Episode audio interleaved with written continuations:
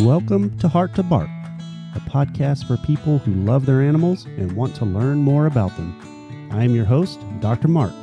Come, sit, and stay tuned as we talk about the health and well being of our furry, scaly, and even feathery friends.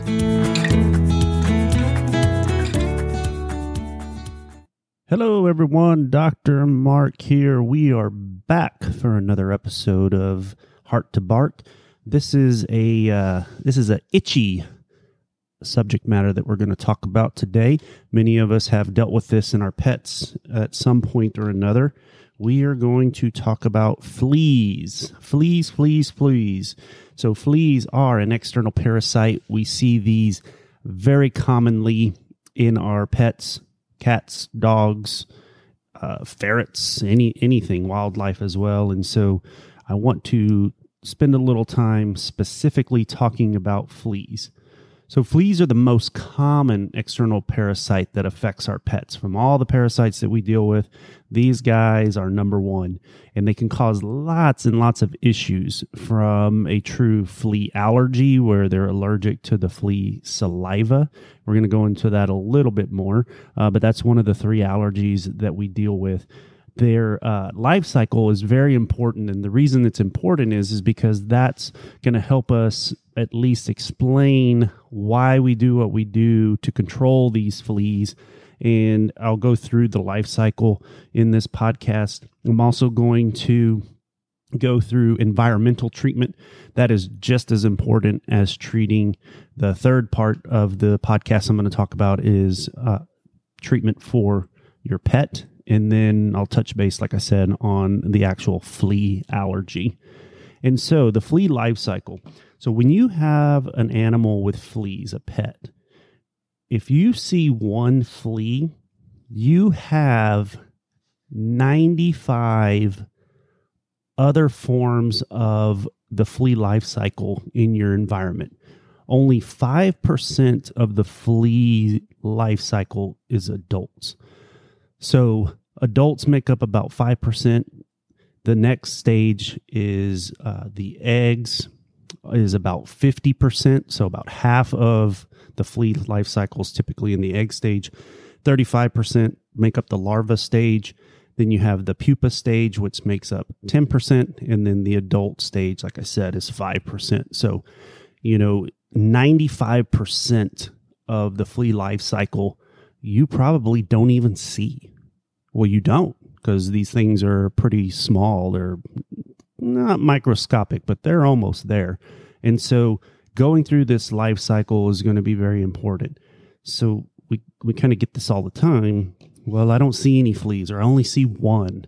Well, you have 95 of some sort of stage in your environment. And so basically what happens is the adult flea lays eggs on the hair coat of the pet and those eggs are actually designed to fall off the pet.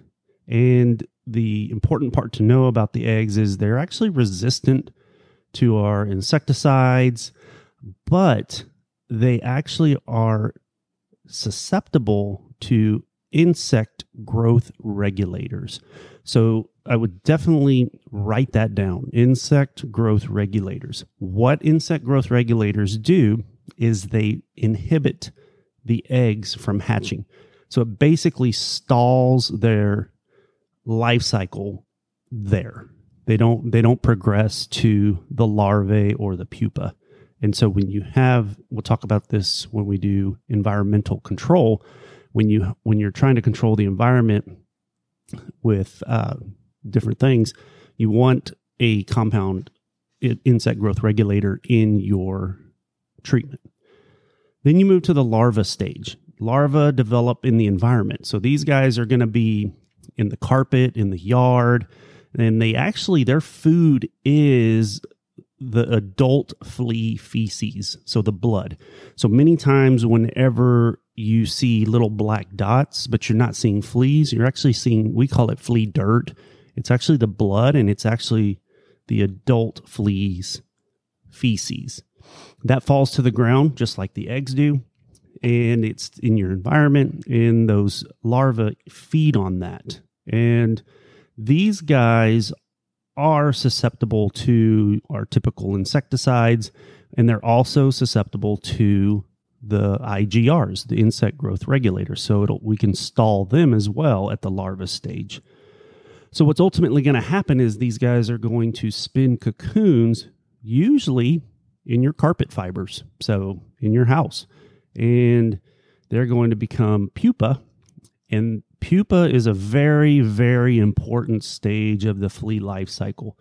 And the reason is, is pupa are resistant to freezing, desiccation, and insecticides. So they're they're like they have this barrier that is protecting those fleas. And even more interesting is the pupa can lie dormant for months.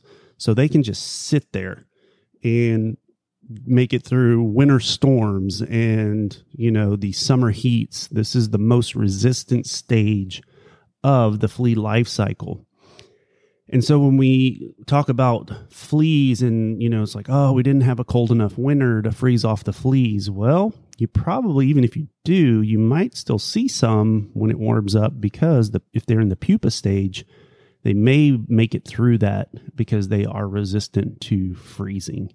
And so what happens then is when there's vibration, that's when they expupate. So when they come out of their pupa, is usually because of vibration, warming, and increased carbon dioxide. So that's what's going to make them come out of their pupa stage. That's also important, and I'll talk about that in the environmental control. So these fleas can come out of the pupa after they potentially been dormant for months, um, going through summers, winters, it doesn't matter. And they emerge as the adult and these adult fleas can actually live for a few days if they have a suitable environment. They can live for a while. Uh, they do start to feed within hours of you know getting on your pet, and the and the, the entire life cycle. So from the the laying of the egg to a new adult flea coming out of the pupa, it can be as short as 16 days. So you can imagine if you see fleas on your pet, knowing that 95% of their life cycle is not the adult, you can just kind of start multiplying that number out by how many fleas you're seeing and the amount of flea eggs, flea larvae, flea pupa in your environment is large. So, just to kind of put that in perspective, just think about that whenever you're uh, dealing with a flea population. And so, what I want to mention here, and I'll, I'll repeat this again, is because the life cycle is 16 days and you have fleas in these multiple different stages of their cycle, treating fleas can be very difficult and it's not going to happen with one treatment and it's not going to happen overnight. So, you have to be familiar with the life cycle to understand what is happening with your treatment and control. So, let's move into the environmental control. So, like I said, understand this life cycle so that you know that 90 to 95% of the fleas are in the environment. So, this makes the environment treatment extremely important. So fleas like to stay in moist, cool places. So under your trees, under the house, under porches. Those are very important areas to concentrate on. They are the ones where the fleas are going to hang out. They're not really going to want to hang out in the sun. Um, eggs will dry out; they'll die in the sun. So, you know that that is a, a portion of the yard that you may not concentrate as hard on, but pupa can you know definitely be a little more resistant out there but those are the the stages that are pretty difficult to get to uh, with all of our different treatments you want to use a product that is both an adulticide so it's going to kill the adults and has this insect growth regulator you want to stop the eggs and the larvae from progressing to further development so that's going to help quite a bit I would talk to a an exterminator and make sure that you get on a cycle. Most of these guys are doing every three months, every quarter, they're coming out and just tell them, look, I want flea treatment and I want an insect growth regulator in this flea treatment so that you can get them under control and keep them under control. So that's outdoors. So then we're going to move inside. So inside the house, so if you have pets inside or, you know, especially animals that go inside and out, what you want to do is you want to sweep your floors two to three times a week and basically pick up the eggs and the flea dirt and anything that has fallen off your pet. You want to pick that up. If you have carpet, you want to vacuum two to three times a week. If it's a bag vacuum or a bagless, all of this waste that you are getting from sweeping or vacuuming, this is very important. The waste that you get, you need to dump it in a trash bag, seal it tight, and put it outside. Why do you need to do that? Because I mentioned pupa will expupate or come out of their pupa stage with vibration, heat, and carbon dioxide. The vacuum vibrates the carpet. The broom vibrates the the pupa when you sweep them. So you are stimulating those pupa to hatch. And if you put them in a trash can in the house, they're going to jump right out of it before you take that trash out. So you have to do it immediately and get it to an outside trash can. Seal it pretty tight, as tight as you can, so they can, those adults that are potentially coming out of the pupa will not get back in your house and then once again get back on your pet. So you have to do this every time. You can't do it, oh, I'm going to sweep uh, three days this week and I'll, I'll take it out on Friday. No, you sweep, you vacuum, you pick it up, put it in a bag, you seal it, you take it outside to an outside trash can. Um, and so that is super important that you do that every time. So, from the environmental standpoint, getting uh, an exterminator, or if you're knowledgeable in insecticides and insect growth regulators, definitely follow the label instructions and the frequency to get it under control. Make sure you follow the proper protocols for safety uh, for your pets. Uh, most of the time, you just need to let it dry. And then inside, sweep, vacuum, get it outside the house, uh, get that waste out ASAP. So that's pretty good on environmental. So now moving to your pet flea control.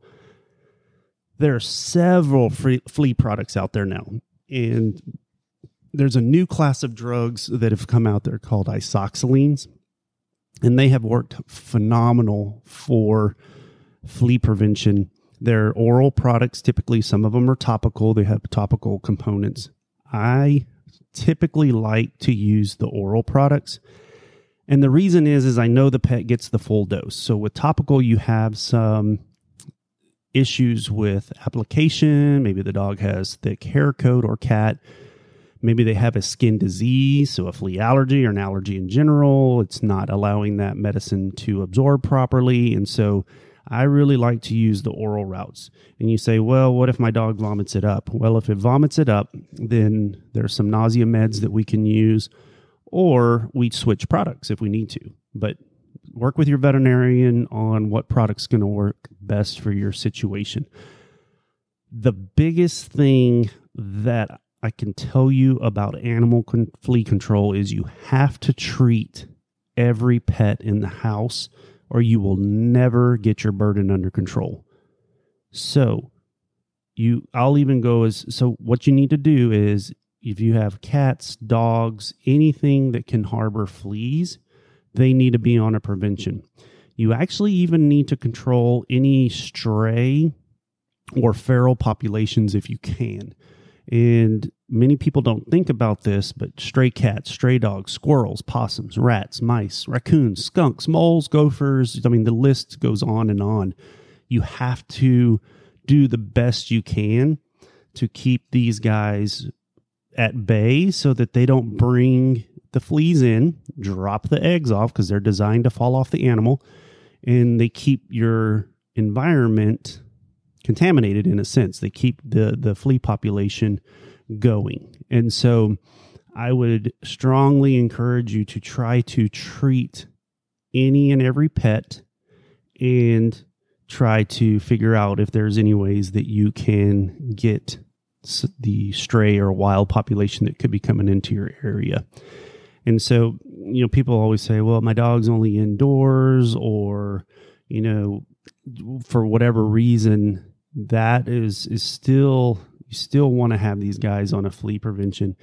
And really this basically comes into play with these guys that have flea allergies because they're they're truly allergic to the flea saliva and so flea control is very very important and just one note on flea prevention in general. It takes about three to four months of environmental treatment and treatments on your pets to reduce your flea burden. So the importance of knowing that is is that if it takes 3 to 4 months to reduce the flea population you might still see fleas for that time frame especially if your burden is really high all of these flea products typically they're monthly there's a 3 month one out there called Bravecto which I really like because it, it definitely um, gives the the long effects and you don't have to give a pill all the time. So especially if you have some that are nauseated, this is one that you could use. But for when we had the monthly preventions, many owners would apply a product or give a product and in a month they're like, "Wow, I still see fleas. This one didn't work. Let me switch to the next one." And they give that one and that's 2 months down the road and it's like, "Wow, that one didn't work either. Let me go to the third one." So they try a third product and they give that one and at the end of that month they're like wow the, the fleas are going away this product's great the reason that is is because your flea burden is starting to drop. It's not because the other two products didn't work. So every flea company that's making flea prevention products they always want to be that third product that owners try because that's always the one that quote unquote worked. But it's not that the others didn't work, it's that the flea burden was so high, it took three to four months for it to be reduced, and the owners visually saw the fleas go away after the third treatment. So that's another important point that you need to think about, what if, especially if you have a high flea burden. If you walk in your house or you walk into a building or somewhere outside and fleas are jumping on you as a person, as a human, you have an extremely high burden of fleas. So if if they're jumping on you as a human cuz they actually prefer to be on the pet. But if they're jumping on you as a human, your flea burden is really high. You need to get aggressive with environmental and animal flea control. So just um, just think about that. You probably even think back whenever you started a flea prevention and, and see if it took three to four months for it to finally go down. And um, like I said, most uh, drug companies want to be that third product that you use because that's the one that everybody says seems to work. But in reality, they all worked. So, so now I'm going to move into flea allergy dermatitis. So this is one of the three allergies that we deal with when we are talking about allergies in dogs flea, food, and environmental. And I have podcasts on this, and you can definitely go listen to those. I'm going to specifically talk about flea allergy. So, flea allergy is really common. It's common in warmer areas, uh, you know, but saying that, we're seeing it pretty much year round anyway, um, for the multiple reasons I just talked about. But what happens with flea allergy is Fleas actually have saliva, if you can believe that. And the pet is allergic to the flea saliva. Knowing the flea size, knowing how much saliva would be there, it doesn't take much. One flea bite sets off a reaction, and then that saliva gets into the skin layers. The dog reacts, or the cat, and they will scratch on their tail head, usually down their back legs, inner thighs, and they are intensely itchy. They may do uh, some chewing with their front teeth is very common with flea allergies. and they scratch with their back legs very commonly. I call it playing the banjo. These guys are extremely itchy. And so we do give them things for relief, but it is imperative in these situations that you treat the environment and you treat every single pet in the household. And like we get this all the time. Well, my other pets aren't scratching. It doesn't matter. You're keeping fleas in the environment if you do not treat everybody. So you're treating the other ones for the benefit of the pet that has the flea allergy. And that's very, very important. You will never, that one will never have relief unless you treat them all. So, just because an animal has fleas doesn't mean it has a flea allergy. You can line up 10 dogs, you can put 100 fleas on each of them, and all of them will sit there and do nothing. And if you have the one with a flea allergy, that little one is going to go crazy, itching, scratching, biting, gnawing, chewing. And the other ones have fleas, but they don't have a flea allergy.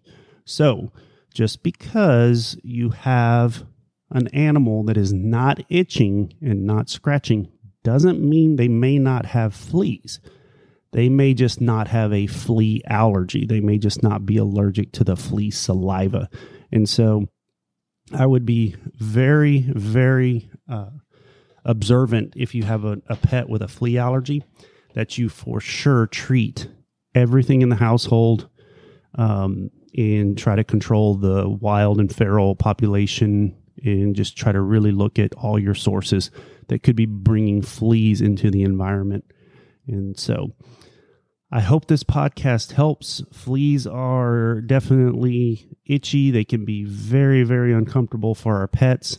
And it is something that if you have a pet with flea allergy, you can appreciate how uncomfortable these guys are. And so I hope this gives you some tips, some pointers, some things to think about when managing uh, fleas in the environment, in your home, and on your pets. I hope y'all have a great day. I hope y'all are enjoying these podcasts. Uh, we'll catch up with y'all next time. Thank you. If you enjoyed listening to this type of content, then hit that subscribe button for new episodes every week.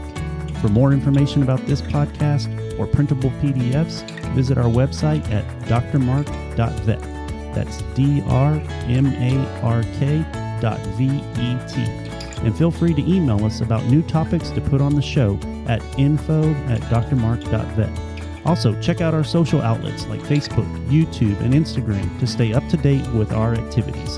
Thank you and have a great day.